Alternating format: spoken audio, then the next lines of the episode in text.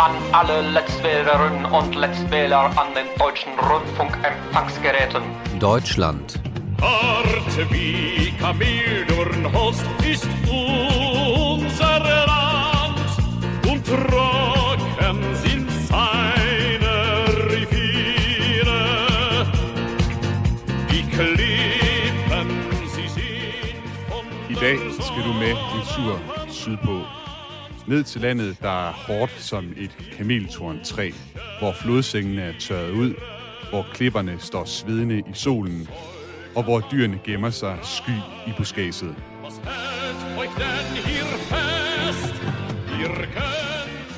Det er i hvert fald sådan, tyskerne i 30'erne sang om den tabte koloni Sydvestafrika, det nuværende Namibia, i sangen Sydvesterlied. En sang, der for øvrigt bruger den samme melodi som den tyske kampvognssang Panzerlied fra 1933. Und sollte man uns fragen, was hält euch denn hier fest? Ihr könnt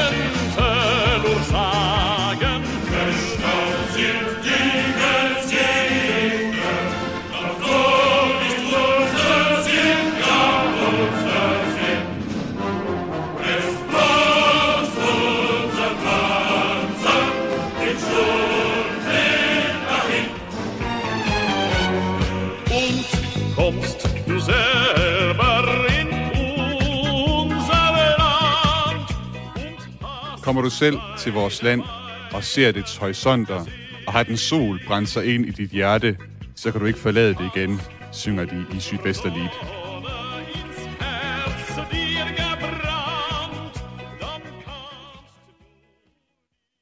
Det er som meget romantisk. Men i dag, der handler det ikke om tysk kolonial romantik. Det handler om folkemord. Det første folkemord i det 20. 20. århundrede, som blev begået af tyske tropper mod to stammefolk, som næsten blev fuldstændig udslettet i koncentration- koncentrationslejre i landet, hvor de sky dyr gemmer sig i buskadset. they would uh, torture them and then do whatever they want and eventually kill them. Kvinder og børn blev jaget ud blandt de svedende klipper og de udtørrede flodsenge i ørkenen, overladt til at dø af sult og tørst under en brændende sol.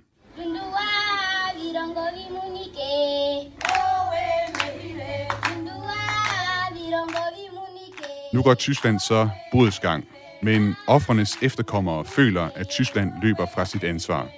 We don't believe that what happened to the Jews in Germany under Hitler was just a madness of Hitler. It started in Namibia. Du lytter til Genau på Radio 4. Jeg hedder Thomas Schumann, og det er altså lidt af et mørkt kapitel, men et måske overset kapitel af tysk historie, vi i dag kaster os over.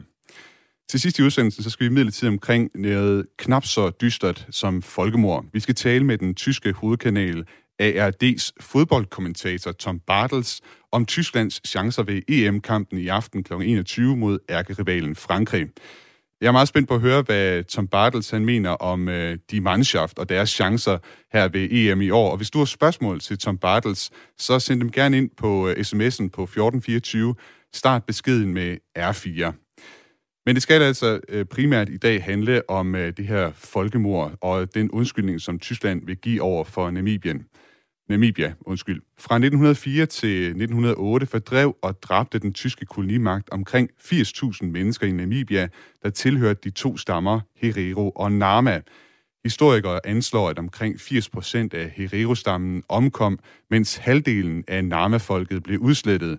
Folkemordet er, bliver betragtet som en slags forløber for holocaust. Er det en øh, rimelig betragtning, øh, Mads? Ja, på sin vis. Altså, det er jo den populære betegnelse at se det som en forløber til holocaust, som vi også hører her i introduktionen. Ikke? Øhm, et tysk folkedrab det ene sted, og et tysk folkedrab det andet sted. Der må være noget sammenhæng. Men øh, inden for historikerkredse kan jeg sige, at der er vi lidt mere skeptiske, fordi der ikke rigtig er det historiske belæg for at lave den her kontinuitet eller kausalitetstese. Så kan jeg sige, at øh, Mads Bomholdt Nielsen altså er Carlsbergfondet postdoc ved Københavns Universitet, og så har du fået bevilget et såkaldt øh, Carlsberg Foundation Visiting Fellowship ved University of Oxford til projektet The British Imperial System and the End of German Colonialism, 1880 uh, øh, to 1926. Uh, Mads, hvad er det helt præcist, du sådan har beskæftiget dig med i forhold til Tysklands historie som kolonimagt i Namibia? Jamen, nu har jeg arbejdet med det i, i en del år og skrevet phd afhandlinger om, om folkedrabet netop, ikke? og især øh, fra et britisk og et sydafrikansk perspektiv. Og, og det min forskning handler om nu, jamen, det er jo netop den her overtagelse af Tysklands kolonier efter 1. verdenskrig, og det, den effekt, det havde. Fordi øh, netop folkedrabet her i Namibia, jamen, det bliver brugt som argumentation i 1918 af britterne og sydafrikanerne især, til at vise, jamen, prøv at se, hvor brutale tyskerne er i deres kolonier.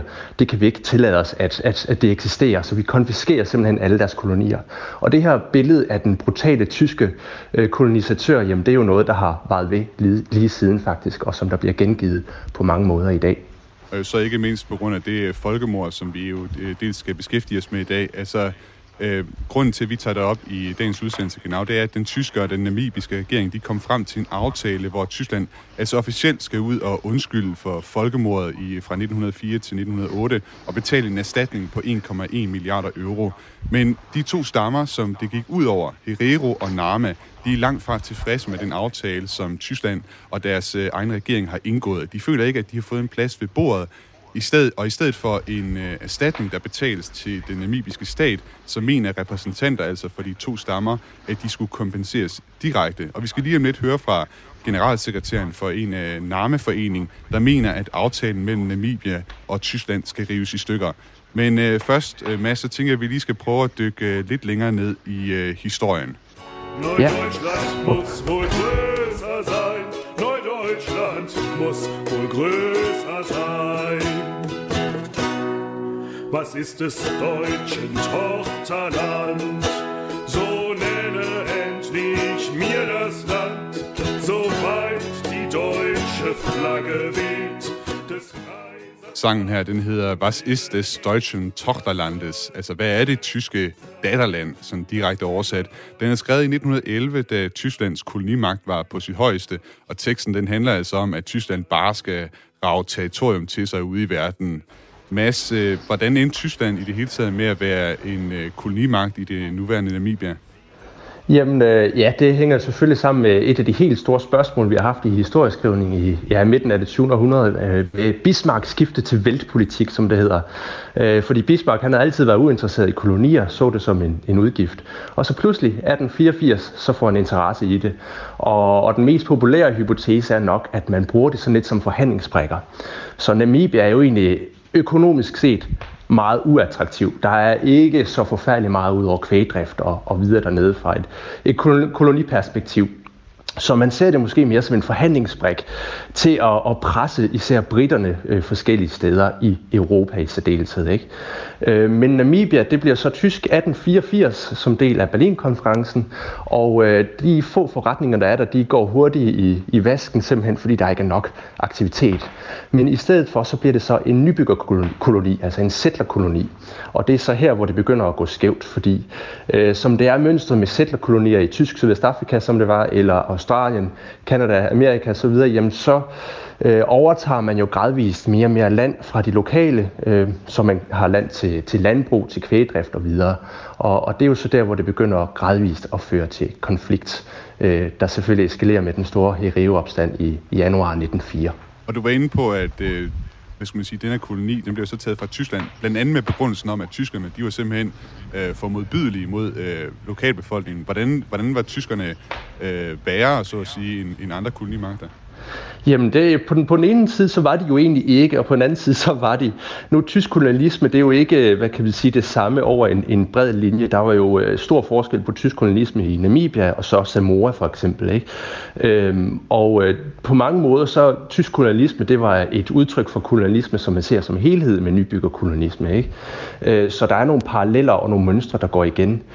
Der, hvor det så måske er særligt brutalt i netop Namibia, det er jo for eksempel øh, den radikaliserede brug af koncentrationslejre, øh, som man tager fra britterne, der har brugt det i borgerkrigen to år forinden, øh, og så, så bruger man dem simpelthen mere til en form for slave arbejdslejre, nærmest udryddelseslejre i nogle tilfælde. Ikke?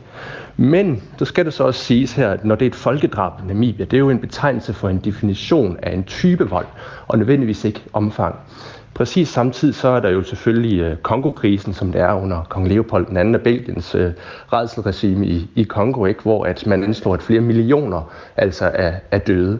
Så man skal også huske på, når vi snakker folkedrab, det er nødvendigvis ikke en betegnelse for øh, øh, omfang, men kun en form for, eller en type af vold, hvor at intentionen på at udrydde, den, øh, den altså er, er helt central. Og du siger, at det var ikke rigtig noget, som øh, gav nogen øh, forretningsmæssig øh, mening for Tyskland alligevel. Altså, de fik så meget ud af den her koloni. Hvad siger du, hvorfor gjorde de ikke det? Nå, men altså, der, der var ikke så forfærdelig øh, meget økonomisk aktivitet der. Man kan sige, da, da, da opstanden brød ud i 1904, jamen der bor øh, 4.500 øh, hvide nybyggere i Namibia, og halvdelen af dem var øh, hvad det hedder, sydafrikanske boer eller britter. Øh, så, så hvor tysk, tysk Sydafrika egentlig var, det kan vi godt stille spørgsmålstegn ved.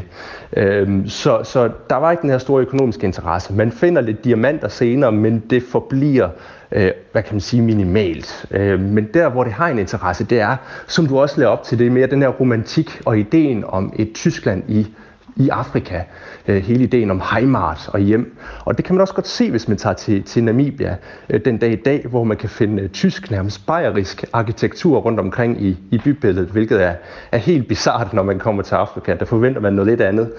Så der er helt klart stadig nogle, nogle fysiske præg fra den her kolonitid, selvom den var, var kort vej. Das größer Deutschland soll es sein. Oh echten deutschen Mut, dass wir es lieben, treu und gut. Das soll es sein. Das größer Deutschland soll es sein. Das Nu skal vi høre fra en af efterkommerne fra de mennesker, der altså var målet for tyskernes folkemord. I am Deodat David Dirkse. I am at the moment the Secretary General of Nama Traditional Leaders Association, abbreviated NTLA. Det her er Deodat David Dirkse. Han er generalsekretær hos NTLA, en forening for Nama-folkets traditionelle ledere. NTLA er sammen med organisationer for Herero-folket, altså blandt de grupper, som afviser den aftale, Tyskland og Namibia har indgået. Deodat Dirkses familie var også offer for det tyske folkemord, og derfor så var jeg lidt overrasket over, at hans efternavn for mig at se lyder så tysk. Actually, I wanted to ask you, uh, you know, your last name, it, it sounds German. Do you, do you speak German yourself? No, I don't speak German. Okay, okay, I see. Is that uh, is that a German last name, or is that uh, just a coincidence that it looks German to me? It's, no, it's a long story. It's a long story. Uh, there is not a single Nama person in Namibia, and I'm sure all over the world that has got his real name Uh huh. as as per our uh, customs. Because normally you would get your, you, if you're a boy, you you get your mother's name as the main name and your father's name as the secondary name. Uh, like I should be Gabahab because my mother is Gabahas. Mm-hmm. but uh, because of the the the, the missionaries that introduced Christianity plus the genocide itself, many people had to change their names, and you won't find a single number today that has got his real name. We've got only Christian names and European names, and obviously that is one of the things that we need to address. Mm. Folkemord og missionærer har altså gjort, at der ifølge Deodat Dirkse ikke findes namaer i dag, som officielt har deres traditionelle namenavne. Og det er blot en af de mange ting, som der skal rettes op på. Men før vi hører, hvad Deodat Dirkse mener, der skal gøres, og høre, hvorfor han afviser aftalen mellem Tyskland og Namibia, så spurgte jeg ham ind til, hvordan hans familie oplevede folkemordet i 1904. my great grandmother, uh, my grandfather Simon Dirks's uh, mother, was with a group of women and children, and they knew they would be killed, and had no choice but to jump off the Fish River canyons. Fortunately, there was water also down in the river of the canyons, and they had to jump. But unfortunately, many of them were shot as they were jumping. And my great grandmother was also one of those that was shot, but she was shot through her legs and she couldn't move anymore. And many of them that couldn't move further or run further had to die there. Det er jo da Dirks' oldemor undslap altså kun med nød og næppe med skudsår i benene, da hun flygtede fra de tyske tropper. Folkemordet og ekspropriationen af Narme-folket, det er sat til spor, som kan mærkes helt frem til i dag. When my great grandparents lost their land, the animals, livestock, and also the, the, the, the movable and immovable properties.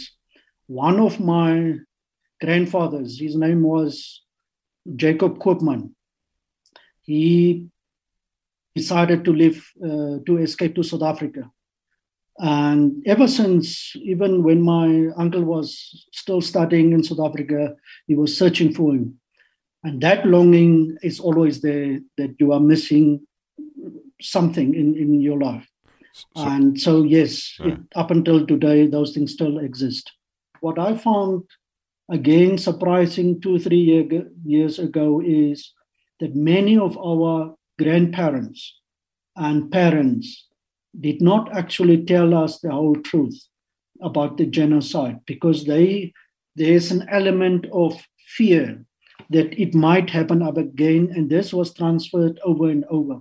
So whenever you find uh, issues that are challenging like this uh, new agreement that the two governments signed instead of protesting or instead of uh, fighting it back the older generations will ask, will the next genocide not happen?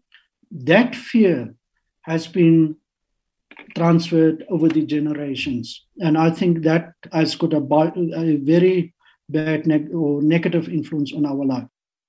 Det er jo der Dirkse, han fortæller altså, at der er familiemedlemmer, som på grund af folkemordet udvandrede, og som de ikke har haft kontakt med øh, sidenhen.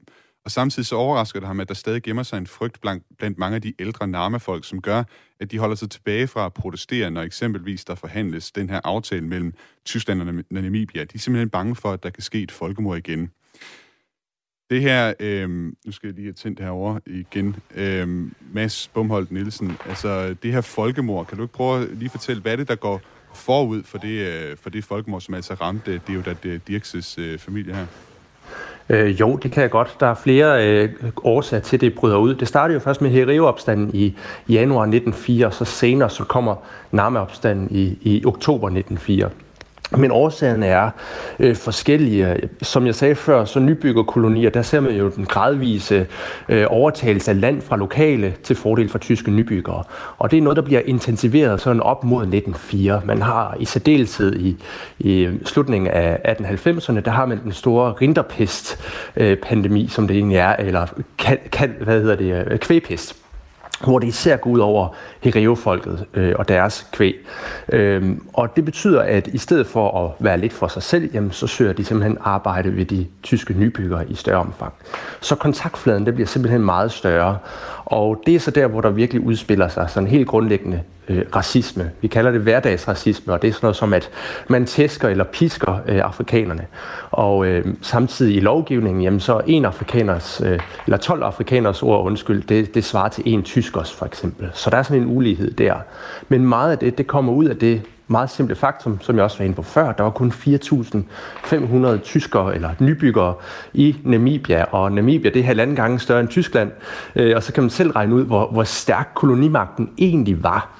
Så den her racisme var også udtryk for en eller anden form for frygt, hvor man prøvede at opretholde et socialt hierarki, øh, hvor at afrikanerne selvfølgelig lå, lå nederst. Ikke?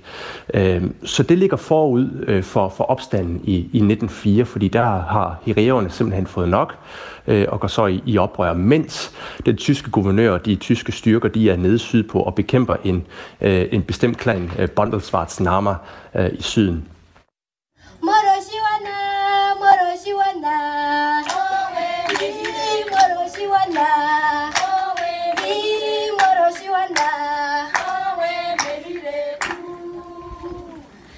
Skal vende tilbage til Deodat Dirkse og de øh, udfordringer, eller de problemer, han ser med den aftale, der altså er indgået mellem Namibia og Tyskland om den her undskyldning, som Tyskland skal give for folkemordet tilbage i 1904 til 1908.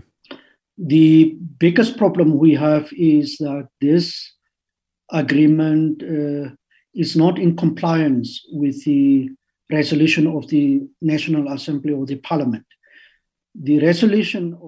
Det største problem ifølge Deodar Dirkse, det er, at aftalen mellem Namibia og Tyskland ikke lever op til en resolution, der er vedtaget i det namibiske parlament. Det er lidt teknisk, men det korte af det lange er, at Herero og Nama ikke har været officielle parter i forhandlingerne med Tyskland. Det har den namibiske regering stået for. Men grupper som Deodar Dirkses NTLA, de føler ikke, at Herero og Namas interesser bliver varetaget ordentligt. Og så siger Deodar Dirkse, at måden, som folkemordet bliver beskrevet på i aftalen mellem Tyskland og Namibia, det er en måde, hvor Tyskland kan snige sig lidt udenom FN's folkedrabskonvention fra 1948. Altså i aftaleteksten mellem Tyskland og Namibia, der bruger man ifølge Deodar Dirkse i noget vag formulering til at beskrive folkemordet i retning af, at hvis det her var sket i dag, så ville man betragte det som et folkemord. Men fordi det skete før 1948, så tøver man altså med at anerkende det som et folkemord i overensstemmelse med FN's folkedrabskonvention fra 1948, og på den måde så sniger man sig udenom de forpligtelser, der er om erstatning til offrene ifølge konventionen. Tyskland kan altså betale den erstatning, som man har forventet sig frem til med Namibia, og undgår et juridisk forløb ved FN, der kunne omfatte direkte erstatninger til Herero og Nama. Det er jo det, at Dirkse han mener, at aftalen skal rives i stykker, og Nama og Hereo skal med til forhandlingsbordet og blive behandlet som ligeværdige partnere. Først da kan man forhandle aftaler på plads for, hvordan kulturskatte og de jordiske rester af offrene for folkemordet kan returneres til Herero og Nama-stammerne. Det er jo der Dirkse, han forventer også, at det tyske mindretal i Namibia, de tager deres ansvar på sig. Do you feel that the German minority does enough of this work that you um, sort of uh, anticipate of them? No, they're not definitely. They're definitely not doing enough. Okay, how? Uh, how are they not doing enough? They should come forward and uh, they must join us or explain to us what is their what are their fears, and we must look at those, and we must see how we can address it together, because if if anything goes wrong, let's say the the Namibian government and German government decides no matter what they will proceed with this agreement, and the Nama leaders and Herero leaders together with their communities take a decision and say, look, if we as citizens of this country uh, do not have rights, then we don't need to be part of this uh, process or this country, let's just take back our land. Then the Germans will lose whatever they have now, because then we know what where the areas of Great Namakwa land is. We know what is the area of uh, Herero land, for instance. And for them not to participate uh, is, is, is for me just wrong. They must participate, they must find out what are our issues and how can we work together to make this thing work. How how would you take it back in this hypothetical situation? Would that be a through a legal framework, or should I understand it as a sort of a more violent uh, take back? Or how, how do you, how do you mean take back? Uh, yeah, I, I'm a bit confused. Okay, what can happen is obviously we'll we can go to the United Nations uh, to say if this is the case and if that is if we cannot be paid reparations in if there are no uh, cash equivalent uh, compensations on the land that was taken and properties that were taken we'll obviously take it to the UN that's the one route Okay. the other route is all the Nama leaders and Herero leaders will no longer participate, for instance, in the Communal Land Act uh, requirements, Commercial Land Act requirements, the resettlement programs, the entire land reform programs. They will withdraw. So, by doing that, it's a softer way first to start acting and saying, we will not participate because you are not recognizing us. Theodor Dirksen mener altså, at det tyske mindretal skal tage en mere aktiv del, for hvis der går noget galt, og lederne fra Herero og Nama-stammerne, de afviser aftalen og tager deres land tilbage, så vil de tyske mindretal altså miste alt det, de ejer nu. Mindretallet skal altså samarbejde, så man kan undgå den her slags. Og da jeg spurgte, hvad han mere præcist mente med at tage deres land tilbage, så svarede Theodor Dirkse, at man ville henvende sig til FN om at få landet tilbage, og så i øvrigt også modsætte sig de øh, landreformer, der foregår i Namibia lige nu. Lige om lidt, så skal vi høre fra en øh, fra det tyske mindretal, hvad han mener om den her måde at stille sagen op på.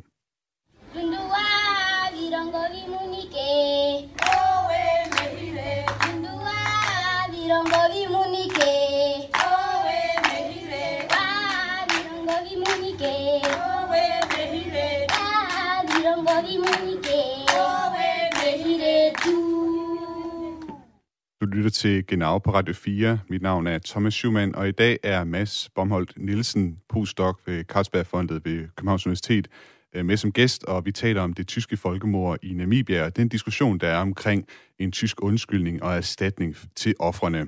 Vi hørte før fra Deodar Dirkse, som altså mener, at det tyske mindretal i Namibia burde engagere sig mere i, at Herero og Nama-folkene bliver kompenseret og får en ordentlig undskyldning for det tyske folkemord. Og jeg har selvfølgelig også talt med en fra det tyske mindretal.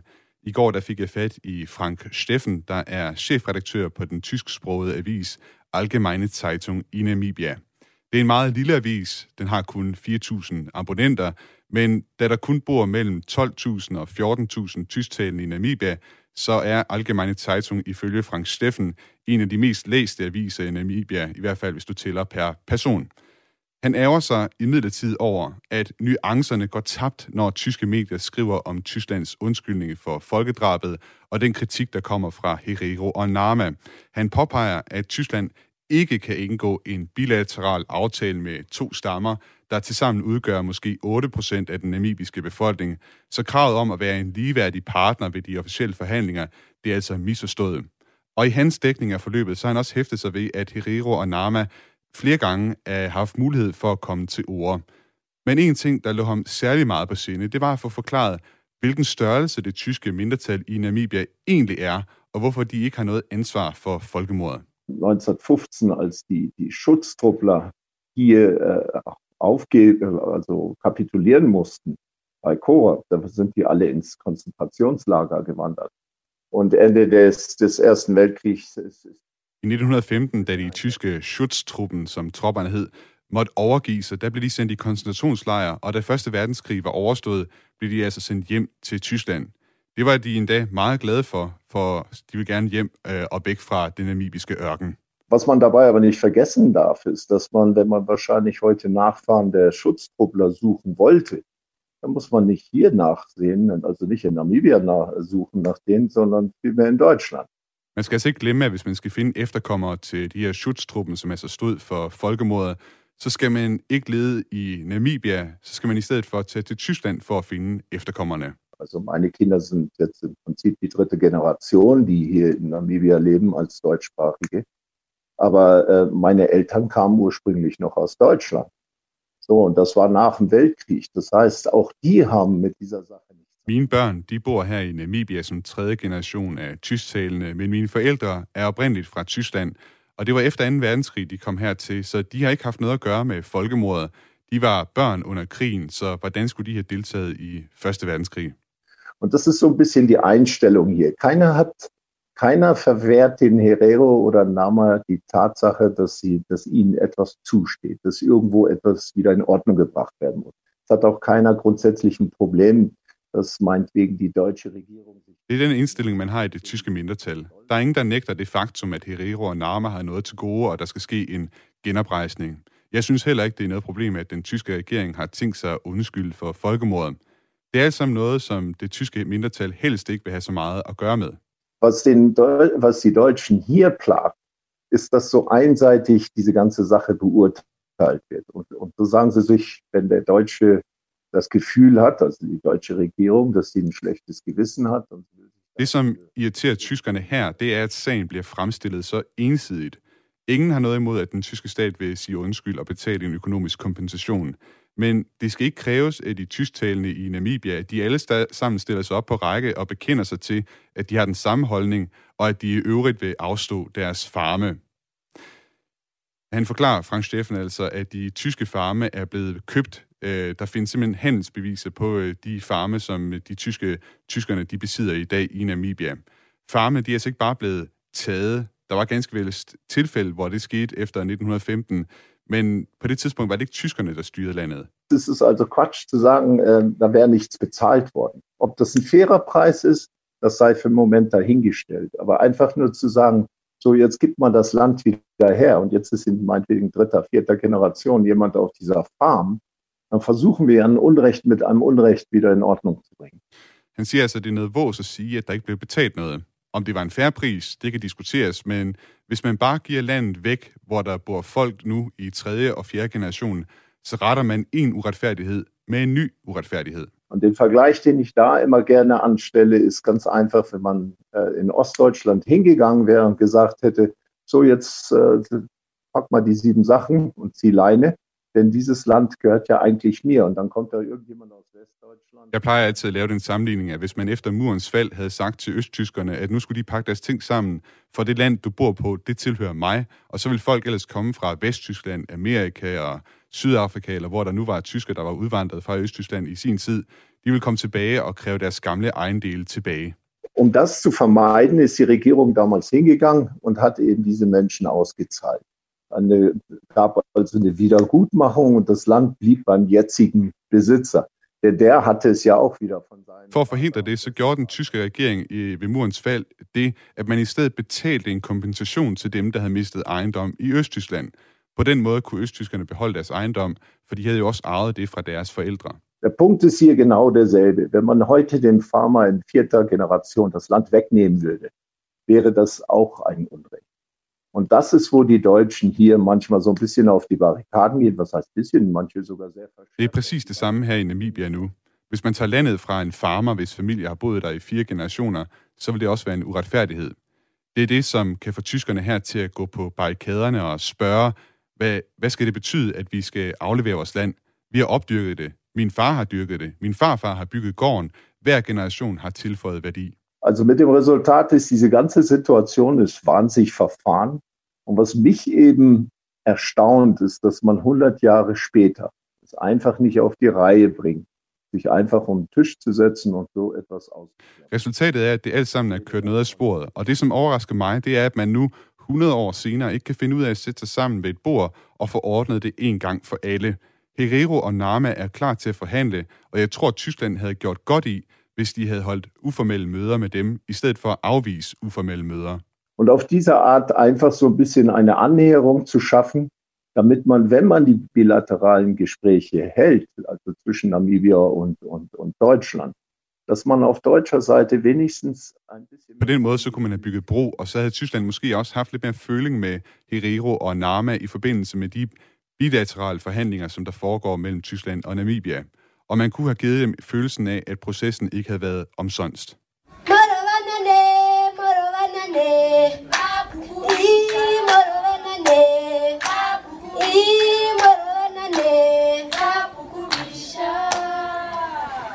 Mm. Mads øh, Bumholden øh, Nielsen, den her forklaring, den her kontekst, som øh, Frank Steffen her han kommer med, øh, hvad tænker du om den? Holder den, at øh, de, de, skal man sige, dem, der bor i Tyskland, de her tyske farmer, som man taler om, at øh, de ikke har, hvad skal man sige, at de kan stå på sidelinjen. Det er sådan lidt det, jeg får frem i hvert fald. Det er det, jeg hører, at de helst vil stå på sidelinjen af alt det her. Ja, altså det er, det er jo øh, problematisk, fordi så, han er jo inde på noget helt rigtigt, ikke? Altså der er boet mennesker på, på de her gårde i i 100 år. Det er jo heller ikke fair at skulle tage det fra dem, hvis ikke de har direkte øh, øh, ansvar for folkedrabet eller lignende.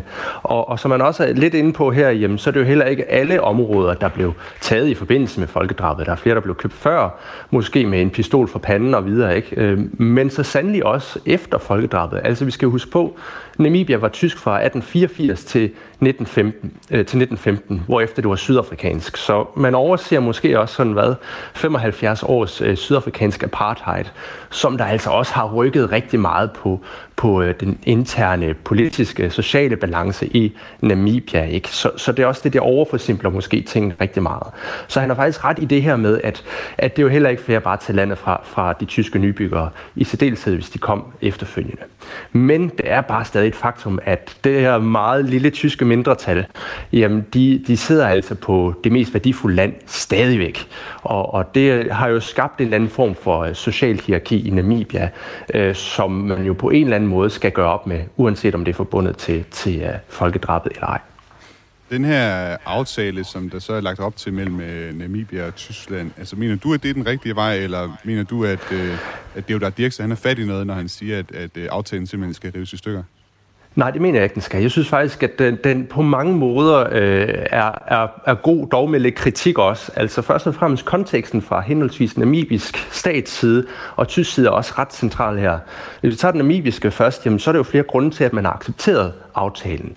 Øh, først og fremmest så var der rygter tilbage i december 20 om, at tyskerne kun ville give 10 millioner euro. Øh, og det er ikke bekræftet, eller men det var der rygter om. Så hvis det nu er 1,1 milliard i stedet for, så er de rykket sig ret langt. Samtidig med det tyske valg i september, jamen så ved man ikke, om man skal til at forhandle med en regering, der er afhængig af Alternativ for Deutschland. Og så kan man godt forvente, at enhver form for øh, kompensation eller lignende, det vil falde til jorden. Øh, fra tysk side, jamen så har det været rigtig, rigtig vigtigt. Først og fremmest, at man ikke sætter nogen præcedens. Det er derfor, man har omgået at bruge ordet erstatning eller kompensation i, uh, i uh, den her udtalelse her. Og det er præcedens både i forhold til andre tyske tilfælde, tysk kolonihistorie, men også britisk, fransk, øh, belgisk og måske endda også dansk. Øhm, og derudover så er der også problemet, jamen, hvor ender pengene henne? Altså Namibia er jo rigtig gode venner med Nordkorea. Øh, de har deres nationalmuseum, det er sponsoreret af øh, Nordkorea for eksempel. Ikke? Og øh, samtidig så har der også været en håndfuld korruptionsskandaler, øh, for eksempel med præsidenten Hagen Gengup, der tilbage i april øh, blev forbundet til en fiskerikorruptionssag. Øh, så man vil også gerne sikre sig, at pengene de ikke ender i lommerne på de forkerte. Øh, og det kan man jo egentlig godt forstå som, som helt, helt centralt helt central kontekst i det her. Ikke?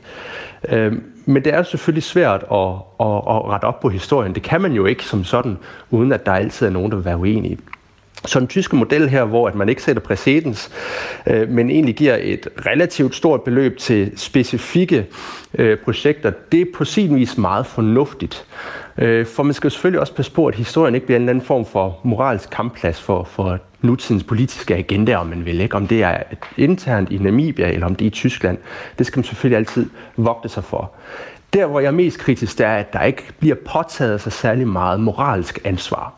Man kunne godt fra tysk side gå ud og understrege, at man vil altså sørge for fremadrettet i Tyskland, i undervisning, museer osv., og sørge for, at det her folkedrab, det altså ikke er noget, der kommer til at gå i glemmebogen, som det har de sidste ja, 100 år næsten. Mads øh, uh, Bomholdt Nielsen, altså postdoc øh, ved Carlsbergfondet ved Københavns Universitet, og altså en del af det her projekt, øh, The British Imperial System and the End of German Colonialism 1880 to 1926. Mange tak, fordi du var med og, og give din viden på, på, det, på den her øh, historie og den her sag, som, som stadig baserer. Mange tak, for at du var med. Jamen, selv tak. Tak, for at jeg måtte være med.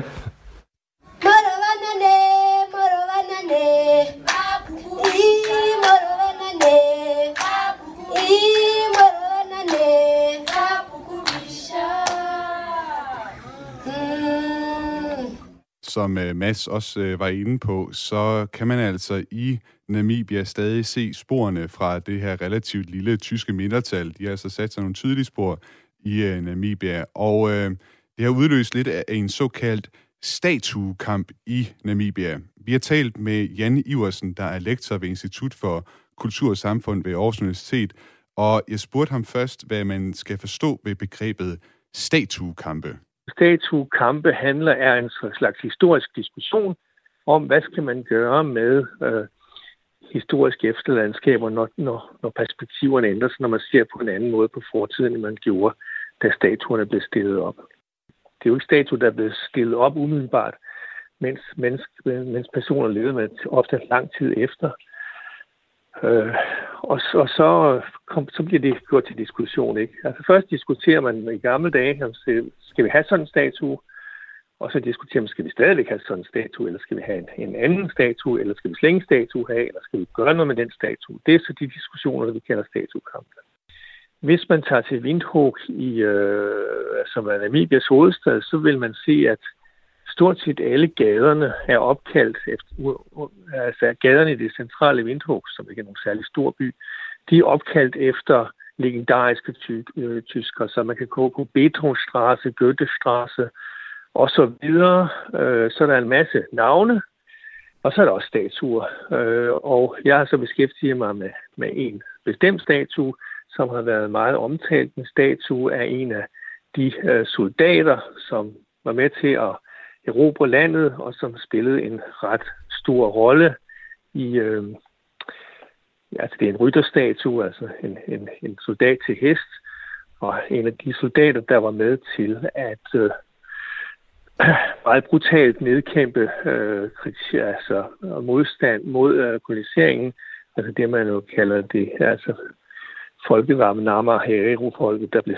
der blev øh, nærmest udryddet i 1907 eller øhm, øh, og der er, der er sådan en statue, som jeg har, har studeret nærmere, der øh, stod ude foran øh, museet i Vindhug op på toppen og kiggede ud over byen, altså, øh, og sådan viste sin magt ved at stå derude på byen, og den har man så diskuteret i, i øh, ja, af den namibiske regering, når Namibia bliver selvstændig. Hvad skal man gøre med statuen? Altså, øh, og der blev man så enige om, den skulle nok alligevel øh, gemmes væk. Altså, den blev ikke væltet. Man besluttede, at øh, den hørte ikke rigtig længere til, øh, til hvor den var, så man flyttede den ind øh, på, i museets baggård, og museet er nu er det ikke længere museum, men nu sådan et, en slags øh, depot, hvor man opbevarer ting. Og der kom så statuen til at stå, og nu vender den så indad, og det eneste, der vender udad, altså hvor, der, hvor den stod før, det er øh, hestens bagende. Så det er sådan en meget symbolsk proces, kan man sige. Nu er der en statue, som kigger ind i en væg. Den er så øvrigt også øh, øh fortøjet, fordi for at den ikke skal vælte. Altså, så der er sket en, altså jeg ved ikke, om det er så bevidst, men det er i hvert fald meget symbolsk udtryk, at den tidligere ridderstatue, der stod og tronede øh, på toppen af bakken, ud over Windhoek, er nu lukket inden er kommet på depot.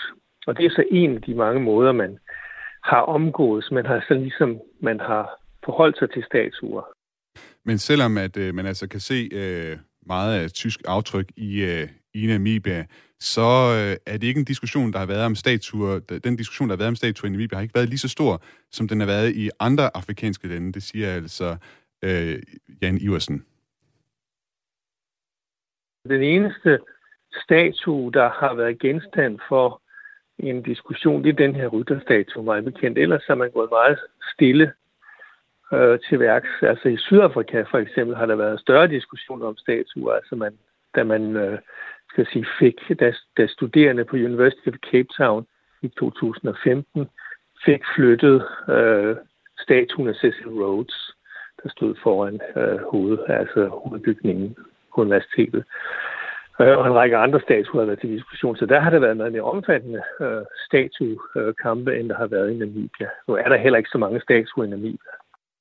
Og dermed så øh, vender vi os øh, fra hele den her historie om øh, Namibia, folkemordet og den undskyldning, som øh, Tyskland altså vil give over for Herero og Nama og den øh, namibiske regering. Men nu skal vi til noget ganske andet. Jetzt sind wir dran, es ist Zeit für den Pokal. Wie euch das gelingt, ja, das ist doch scheißegal. Erstmal Gruppen,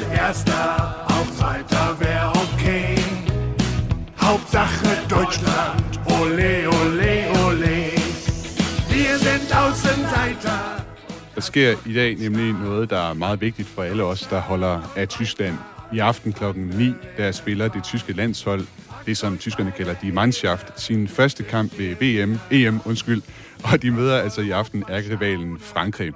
Jeg har nu forbindelse til Tom Bartels, der er fodboldkommentator på den tyske hovedkanal ARD, og som skal kommentere kampen Tyskland-Frankrig. Herr Bartels, äh, ich grüße Sie zu unserer Sendung. Hallo, ich grüße Sie auch. Kann, können wir Deutsch sprechen oder wie machen wir? Wir machen das auf Deutsch und ich erkläre kurz mal die Zuhörer, wie wir das, wie wir das tun. Das mache ich in Dänisch und dann stelle ich Sie die Fragen mal, okay? Okay, okay. Det her det er altså et uh, live-interview, som jeg skal lave med Tom Bartels, så det kommer til at foregå sådan, at jeg først fortæller jer på dansk, hvad jeg vil spørge Tom Bartels om, og så stiller jeg ham spørgsmålet på tysk, han svarer, og så oversætter jeg bagefter. Og først da jeg tænkte mig at spørge ham, hvor god hans mavefornemmelse er med det tyske landshold, som jo røg ud i gruppespillet ved VM i 2018, og altså har haft nogle pinlige nederlag til Spanien og Nordmakedonien. Herr Bartels, äh, die Mannschaft scheint ja ein bisschen nervöser als sonst zu sein. Also vor zwei Jahren beim äh, WM, da war es ein schnelles Aus. Letztes Jahr verlor Deutschland 6 zu 0 gegen Spanien beim Und beim Qualifizierung zum äh, Europameisterschaft, da, da gab es auch einen Verlust gegen Nordmazedonien. Wie gut ist Ihr Bauchgefühl über die Lage der Mannschaft? ja, besser als äh, vielleicht der eine oder andere denkt. Eigentlich ist mein Gefühl ganz gut, denn die Mannschaft ist ja top besetzt. Ich glaube, wir haben selten in Deutschland so viele Spieler gehabt, die innerhalb von wenigen Monaten die Champions League gewonnen haben. Drei mit Chelsea und der Rest mit Bayern München im letzten Jahr. Ähm, ich glaube, die Mannschaft ist spätestens nach diesem Nordmazedonien-Spiel komplett äh, auf dieses Spiel fokussiert. Ähm, heute geht es wirklich um alles, aber die Spieler sind auf der anderen Seite eben auch so erfahren, man kennt sich aus den Clubs, äh, sämtliche Gegenspieler kennt man aus Frankreich, dass ich eigentlich ein ganz gutes Gefühl habe. Ich bin trotzdem etwas defensiv, gehe nicht vom Sieg aus, rechne mit einem Unentschieden. Okay, ich übersætter mal in danische. Uh, ja, altså, klar. Det, som Tom Bartels siger, det er, at uh, han mener egentlig, at det her landshold, det, det står bedre, uh, end det har gjort tidligere. Det er fuldt besat med, med rigtig mange gode kræfter. Der har sjældent været så mange øh, på det tyske landshold, som har været med til at vinde øh, Champions League.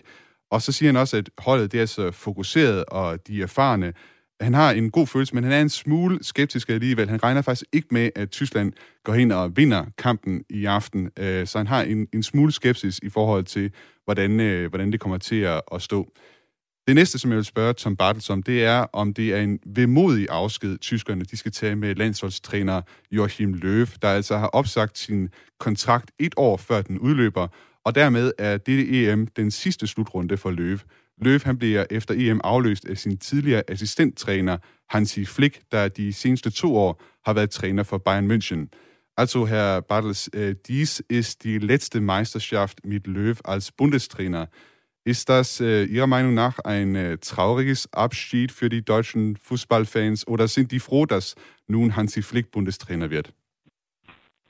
Ich würde nicht sagen traurig oder froh, aber ich glaube, es ist an der Zeit, dass sich etwas ändert. Also ich glaube auch, weil Jogi Löw bei diesem Turnier vorher gesagt hat, dass er aufhört, ist er auch nochmal über seinen Schatten gesprungen und hat Hummels und Müller zurückgeholt. Jetzt sieht es danach aus, dass er Kimmich auf die rechte Seite nochmal schiebt, was, glaube ich, viele Fußballfans für sehr sinnvoll halten, weil wir im Mittelfeld so viele gute Spieler haben. Also ich denke, es ist gut, dass neuer Impuls kommt. Ähm, es sind einfach viele, viele Jahre gewesen und diese Mannschaft braucht mal eine Veränderung, die braucht mal eine andere Ansprache. Ich möchte aber trotzdem die Gelegenheit auch noch nutzen, also ähm, hier einmal zu sagen, wie sehr wir auch in Deutschland alle mitgelitten haben mit den Dänen, mit Christian Eriksen, der hier auch bestens bekannt ist. Und ähm, es ist uns allen nahegegangen. Ich habe nicht verstanden, warum weitergespielt werden musste. Das tut mir brutal leid für die Dänen. Ich hoffe, dass wir Christian Eriksen wieder spielen kann, wenn ich das hier noch sagen darf. Und ähm, drücke den Dänen die Daumen, dass sie einfach noch ein gutes Turnier zu Ende bekommen.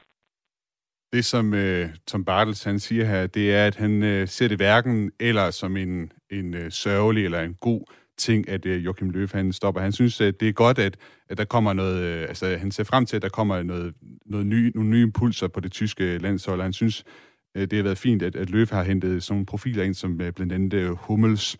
Um, så siger han også øh, her til sidst, øh, lidt overraskende, øh, det havde jeg i hvert fald ikke regnet med, øh, kommer han ind på, at øh, man i Tyskland, og det har Tom Bartels også, har altså lidt med Christian Eriksen, altså det vi oplevede, da Danmark spillede sin øh, kamp der mod øh, Finland.